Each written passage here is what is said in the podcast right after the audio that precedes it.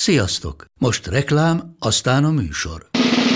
A műsor, valamint az élményekkel teli utazások, személyre szabott ajánlatok és állandó kedvezmények támogatója a Molmove hűségprogram. Nyisd meg a Molmove appot, a profilodba belépve add meg a Pogi promóciós kódot, és tankolj Molevo és Evo Plus üzemanyagjainkból 15 forint per liter kedvezménnyel.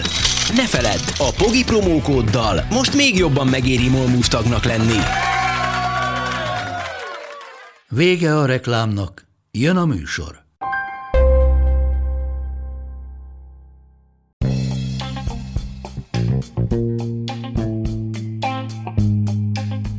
Ez itt a Pogi Podcast. Pogácsa Zoltán közgazdás, szociológus, politikai gazdaságtani podcastja a globális gazdaságról a klímaválság, az automatizáció, a digitális gazdaság, az egyenlőtlenségek és a posztdemokrácia korszakában.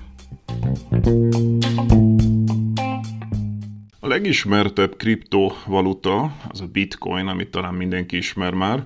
de az elmúlt hetek történései két egészen másik kriptovalutáról szóltak. Az egyik a Dogecoin, amiről egy kicsit majd beszélni fogunk ebben az epizódban, amelynek a szárnyalása magára vonta a figyelmét, meg azoknak is, akik nem figyelik a kriptovaluták világát, de a háttérben egy sokkal nagyobb botrány rajzolódik ki, ez pedig a Tether nevű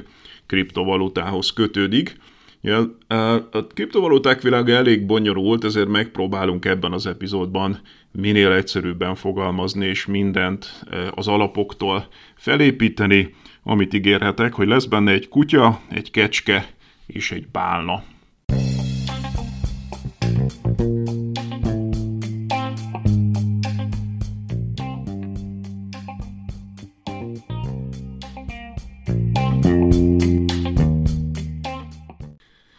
Szóval a történet valahol ott kezdődik, hogy a kriptovaluták általában meglehetősen volatilisek. Ez azt jelenti, hogy mivel alapvetően fizetni nagyon kevés helyen lehet velük, szinte sehol, ezért az emberek többsége az spekulációra használja őket, főleg igaz ez a bitcoinra, és hát alapvetően e, ezek a spekulatív mozgások, ezek túlságosan gyors szárnyalásokat és összeomlásokat okoznak, ami viszont hát a hétköznapi befektetők számára meglehetősen kockázatos, hiszen aki nem hosszú távon tartogatja a kriptovalutát, az rövid távon nagyon könnyen hatalmas összegeket veszíthet rajta. Igaz, hogy nyerhet is, de veszíthet is, de nagyon sokan megégnek ezen a piacon, ezért hát meglehetősen veszélyes világa a kriptovaluták világa, ezért kitaláltak olyan kriptovalutákat, amelyek elméletileg hozzá vannak kötve valódi valutákhoz, valódi állami pénzekhez. Ezeket stable coinoknak, stabil érméknek nevezik. Ugye ez már bizonyos értelemben egy engedmény a e, kriptovaluták világában, hiszen akik létrehozták a kriptovalutákat, azok az esetek többségében libertariánus meggyőződésűek, azaz meglehetősen államellenesek, és kifejezetten olyan valutát akartak létrehozni, aminek semmi köze nincs semmilyen formában az államhoz, sőt, attól kifejezetten függetlenül működik, eh, szabadon, eh, de hát ezek a stablecoinok azzal, hogy valamennyire hozzá vannak kötve egy létező állam valutájához, ezzel eh, hát már ez, ez már egyfajta engedmény. Na most ezek közül a stablecoinok, stabil érmék közül is kiemelkedik a Tether nevű e, stabil coin, amiről itt igazából szó lesz, amelynek a botrányáról szó lesz a mai adásban, de mielőtt a Tetherről beszélnénk, muszáj arról beszélnénk, amiről igazából figyeltek, míg a háttérben a Tether botrány kibontakozott, amiről, amire igazából figyeltek az elmúlt hetekben vagy hónapokban a befektetők, de most már azok is, akik nem igazán foglalkoznak bitcoinnal, az a Dogecoin. Ugye e, a Dogecoinról érdemes annyit elmondani, hogy hát alapvetően ez egy e, viccnek indult, egy japán kutyáról lett elnevezve, szóval egy japán kutyának a képmásával valaki csinált egy mémet, ez a mém, ez egy idő után udalmassá vált, de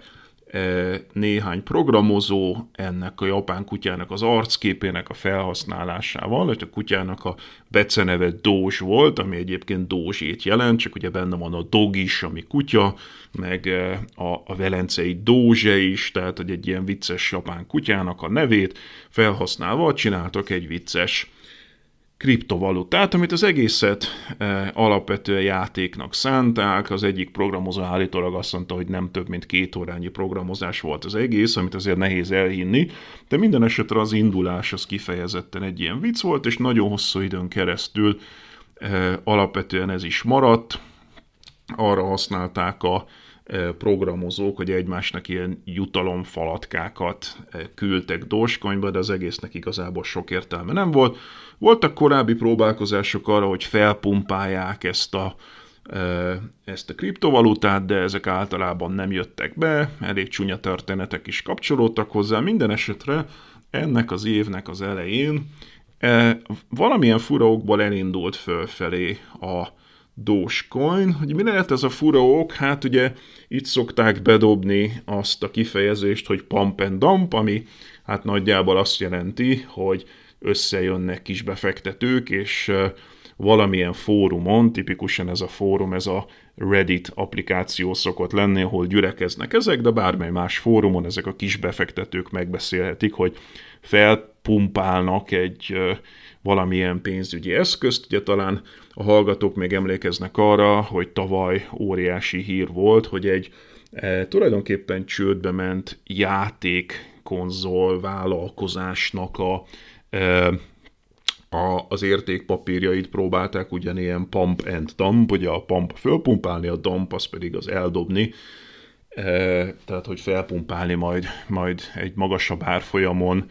e, hát túladni rajta, szóval, hogy ez is megtörtént, és ott is ugye alapvetően először az volt a narratíva, hogy itt csak a kisbefektetők vannak, és valószínűleg így is indul a dolog, de az érdekesség, hogy itt majdnem mindig beszállnak úgynevezett bálnák, tehát hogy a kis halak mellé nagy halak, és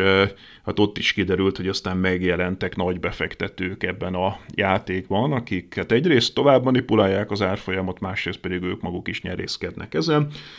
Szóval ennél a Dogecoin-nál is ez a történet látszott kirajzolódni.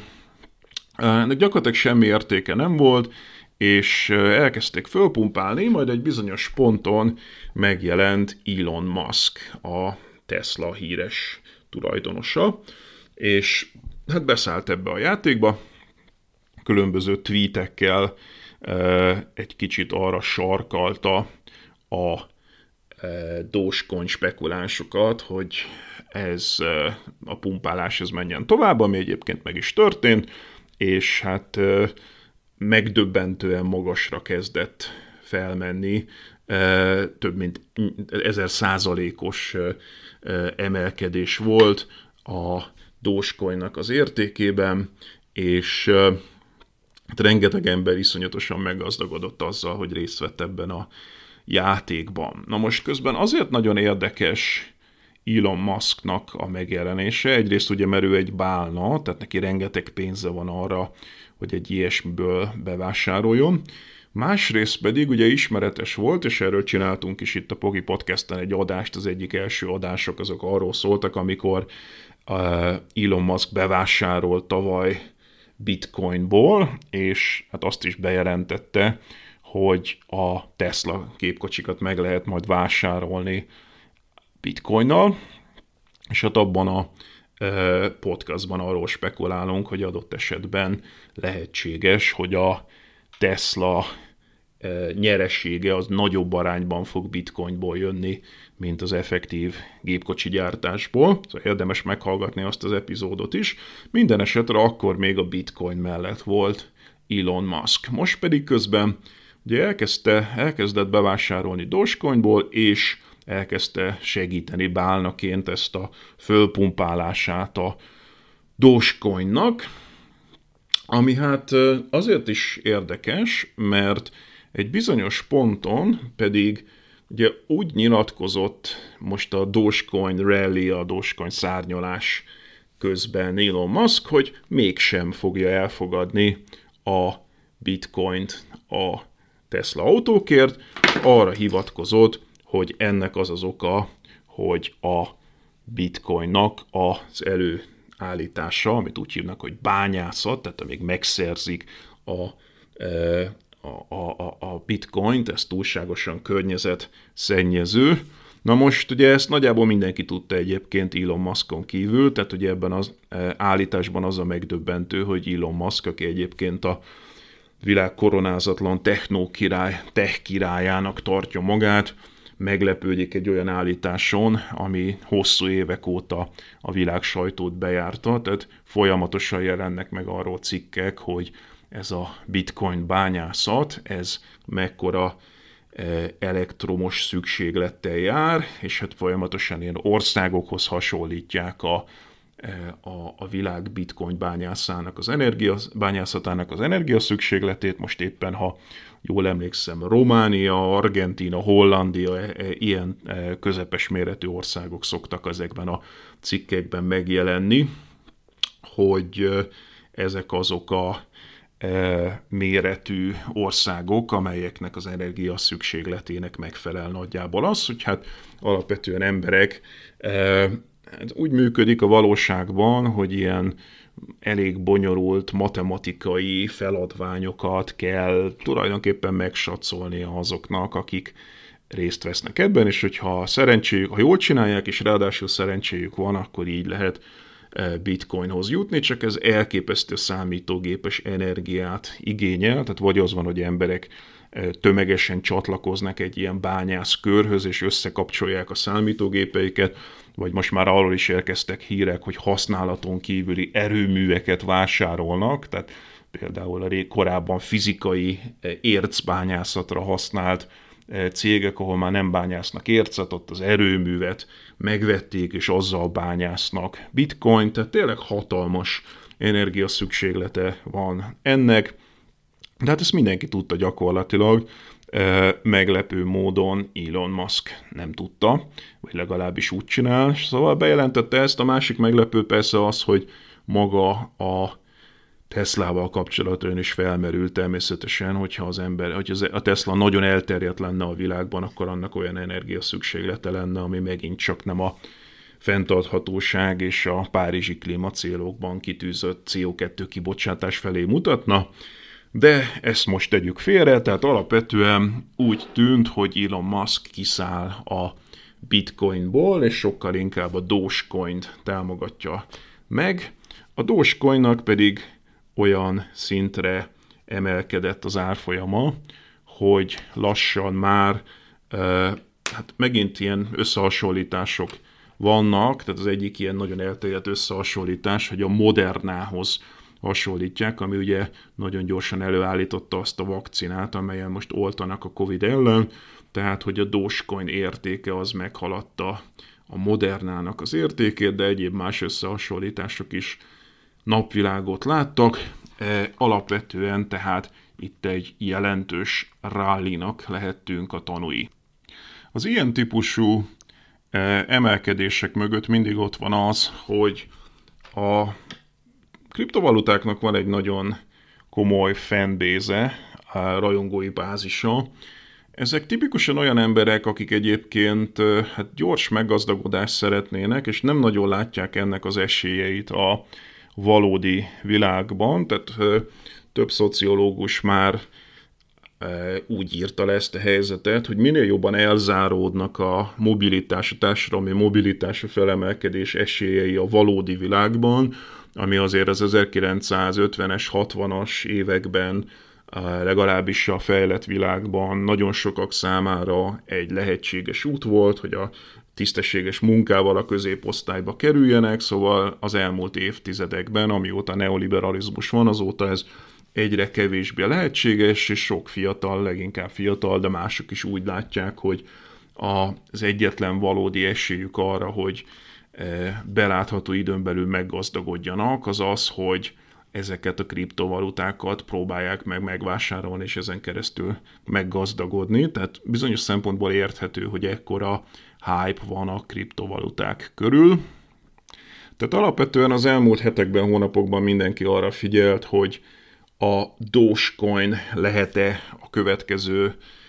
kihívója a bitcoinnak, tehát lehet, hogy mégsem a bitcoin lesz az, amelyik a legjelentősebb kriptovaluta lesz a világban, akik hisznek abban, hogy a kriptovalutáké a jövő, azok elkezdtek azon gondolkodni nagy arányban, hogy lehet, hogy igazából a Dogecoin erre hasznosabb, vannak régi módi bitcoin hívők, tehát miközben Elon Musk a Dogecoin mellett tette le a voksot, és zárta a pozícióit bitcoinban, és hát mond, egy elmondta, hogy nem lehet vásárolni már Teslát. Közben egyébként Mark Zuckerberg pedig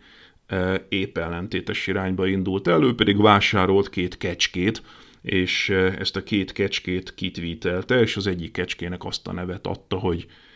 bitcoin. Ezzel ugye megint csak afelé sarkalta a bitcoin árfolyamát, hogy ez menjen fölfelé. Tehát miközben Musk a japán kutyákat posztolja, és ezzel a Dogecoin próbálja felpumpálni, közben érdekes módon Mark Zuckerberg pedig a bitcoin mellett teszi le a voksod, de hogy így működik ez a fura világ, hogyha ezek a, az influencerek kitvítelnek egy-egy kutyát, vagy egy-egy kecskét, akkor ezt a kriptovalutákkal foglalkozók üzenetnek vélik, és azt várják, hogy ennek nyomán valami fajta rally lesz, valami fajta emelkedés, és elkezdenek vásárolni, és mindegy egyfajta önbeteljesítő jóslatként, természetesen ez meg is emeli az árfolyamot, tehát egy-egy ilyen tweet után láthatóan tényleg megemelkedik az árfolyam. Na de miközben a világ arra figyelt, hogy Dogecoin vagy Bitcoin, közben a háttérben történt valami, ami hát egész komolyan megkérdőjelezi a Bitcoinnak legalábbis a jövőjét, és ez pedig egy Tether nevű kriptovalutához kötődik. A Tether az angolban egyfajta kötést jelent, és hát itt ez ugye arra utal, hogy ahogy ezt említettem már, a Tether az egy stabil érme, egy stabil valuta, ami azt jelenti, hogy nincs akkor a volatilitás, hiszen elméletileg az USA dollárhoz van kötve. Most ez azért fontos, mert elméletileg az a cég, amelyik a Tethert kibocsátja, az a, azt ígéri, hogy át lehet váltani a Tethert egy az egyben dollárra, tehát hogy rögzített árfolyam van a Tether és a dollár között. Tehát nagyon sokan abban a hiszemben kereskednek hosszú idő óta ezzel a Tetherrel, hogy ez egy stabil valuta, és egyébként ez egy elég nagy volumenben kereskedett kriptovaluta is, és még relatíve használni is lehet egy-két dologra, bár sokak szerint igazából a, a, az illegális világban, de ezt egy számottevő valutaként tartják szám kriptovaluták világában, de van összefüggése a bitcoinnal, és mindjárt meg fogjuk látni, hogy mi az összefüggés, de Mielőtt ezt az összefüggést tárgyalnánk, érdemes egy picit oda-vissza menni, hogy ugye a kibocsátó azt ígéri, hogy a Tether és az amerikai dollár egy az, arány, egy az egy arányban átváltható. Vagy legalábbis ezt ígérte az elején, de erre semmifajta nyilvános bizonyíték nem volt, hogy ez tényleg így van, és egy bizonyos ponton az Egyesült Államok bíróságai előtt e, beperelték ezt a céget, amikor is egyébként ez a cég a Paradise Papers nevű e, hát offshore botrányban benne volt. A hallgatók talán emlékeznek arra, hogy pár évvel ezelőtt volt egy nagy offshore botrány, mikor valaki kiszivárogtatta e, a, hát ezeket az offshore számlákat, ahol rengeteg egyébként nem kriptonormális cég is érintve volt, illetve politikusok, stb. És hát az a cég, amelyik ezzel foglalkozik, ez e, érintve volt, és hát az egyik dolog, ami kiderült, hogy van egy bitcoin tőzsde, egy elég jelentős bitcoin tőzsde, amit úgy hívnak, hogy Bitfinex, és kiderült, hogy ugyanaz a tulajdonosa a Tethernek, tehát a Tether kibocsátó cég, és ennek a Bitfinex nevű bitcoin tőzsdének ugyanez a tulajdonosa, ez a Paradise Papers-ből derült ki. A másik dolog, ami kiderült, hogy még sincsen százszázalékosan lefedezve a kibocsájtott Tether dollárral. Először azt állította a kibocsátó, hogy 74%-ban van lefedezve, majd egy újabb bírósági perben a nyomozás után világossá vált, hogy mindösszesen 3%-a a kibocsátott tethernek e, hát van tulajdonképpen amerikai dollárral lefedezve, van mögötte ténylegesen amerikai dollár, a fennmaradó részt az pedig mindenfajta értékpapírokban tárolja a kibocsátó cég, tehát van egy igen érdekes kérdés, hogy mennyiben tekinthető stabil valutának, stabil kriptovalutának a Tether, hogyha valójában nincs egy tényleges egy az egyben megfeleltetés, és csak a töredéke van ott dollárban mögötte. E, ez még önmagában is egy nagy probléma, hiszen, mint említettem, a Tether az az egyik legnagyobb kriptovaluta, stabil e, valuta, de Ennél még nagyobb a baj, mert a Texasi Egyetemnek egy tanulmánya azt állapította meg, hogy ráadásul ezen a Bitfinex nevű tőzsdén, amiről mondtam, hogy ugyanannak a tulajdonában van, mint a Tether kibocsátás, ezen rendszeresen vásárolnak Tether-el bitcoint. Tehát Tetherről váltanak bitcoinra, illetve fordítva, és hát azt állapította meg ez a tanulmány, hogy itt nagy valószínűséggel árfolyam manipuláció van, tehát jelentős nagy ugrások vannak az árfolyamában a bitcoinnak akkor, amikor ezen a tőzsdén tedőt váltottak bitcoinra, és ez nagyon erősen arra utal, hogy itt valami fajta manipuláció történik, tehát Ugye itt három problémánk is van, hogy összegezzük. Az egyik az, hogy ugyanaz a tulajdonosa a tedő kibocsátójának, mint a ez a bitcoin tőzs, de a másik problémánk, hogy miközben azt állítja magáról a Tether, hogy ez egy az egyben fedezve van dollárral, de valójában csak a töredéke van meg. A harmadik, hogy nagy valószínűséggel ezt a tethert használták a bitcoin árfolyamának a manipulálására, ami egyébként megint azt sejteti, hogy a hétköznapi kisbefektetők azok bizonyos értelemben át vannak ejtve, és hát ugye ez erősen visszavetheti a bizalmat a kriptovalutákban, hiszen a kriptovaluták hívei azok pontosan azért mennek ezekre a piacokra,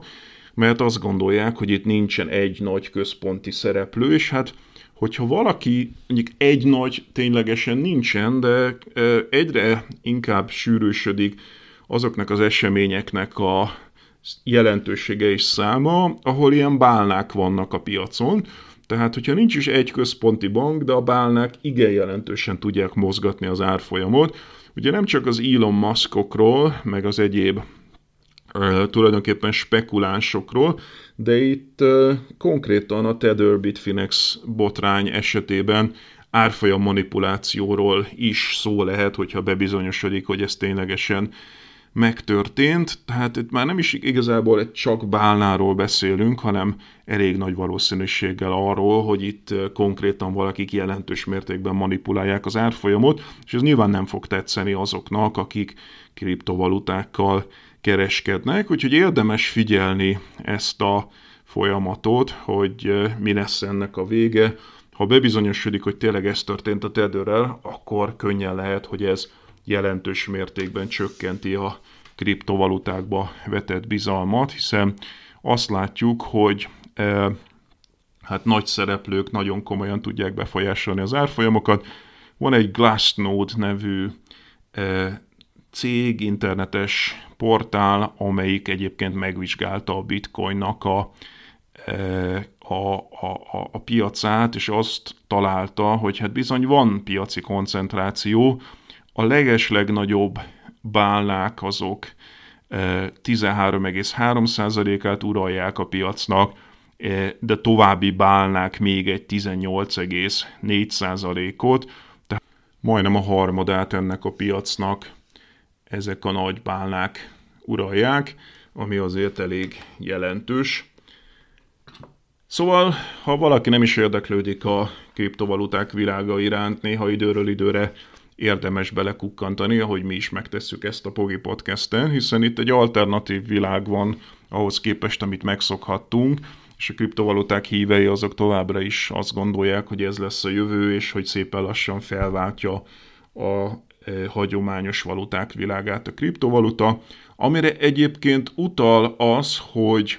e, egyre több hétköznapi intézmény, például bankok is elkezdtek kriptovalutával foglalkozni, tehát hogy a kriptovaluta bejön valahogy a hétköznapi életbe, e, könnyen lehet, hogy egyre inkább e, a hétköznapjaink részévé válik, de ha olyan botrányok övezik, mint a Tether botrány, akkor viszont e, még az is lehet, hogy visszaszorul.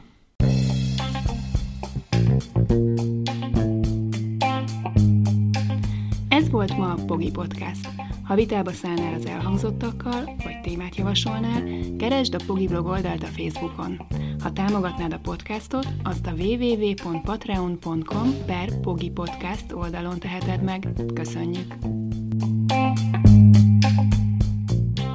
Ha más podcastekre is kíváncsi vagy, hallgassd meg a Béton műsor ajánlóját. El tudod képzelni, hogy a podcastet, amit éppen most hallgattál, fél év múlva már a mesterséges intelligencia generálja? Mi sem. De ha érdekel, eljötte már a gépek lázadása. Hallgass bele az Embertelen podcastbe. Orsós Lajos vagyok, a műsor házigazdája. Egyelőre még élőben. Egyelőre. Fedezzük fel együtt, hogyan ismerkedik, randizik, mesél és vitatkozik Betty és Péter, két teljesen mesterséges intelligencia. Lajos, a podcast címét mond még egyszer, Léci. Oké. Okay. Embertelen podcast. Ez a műsor a Béton közösség tagja.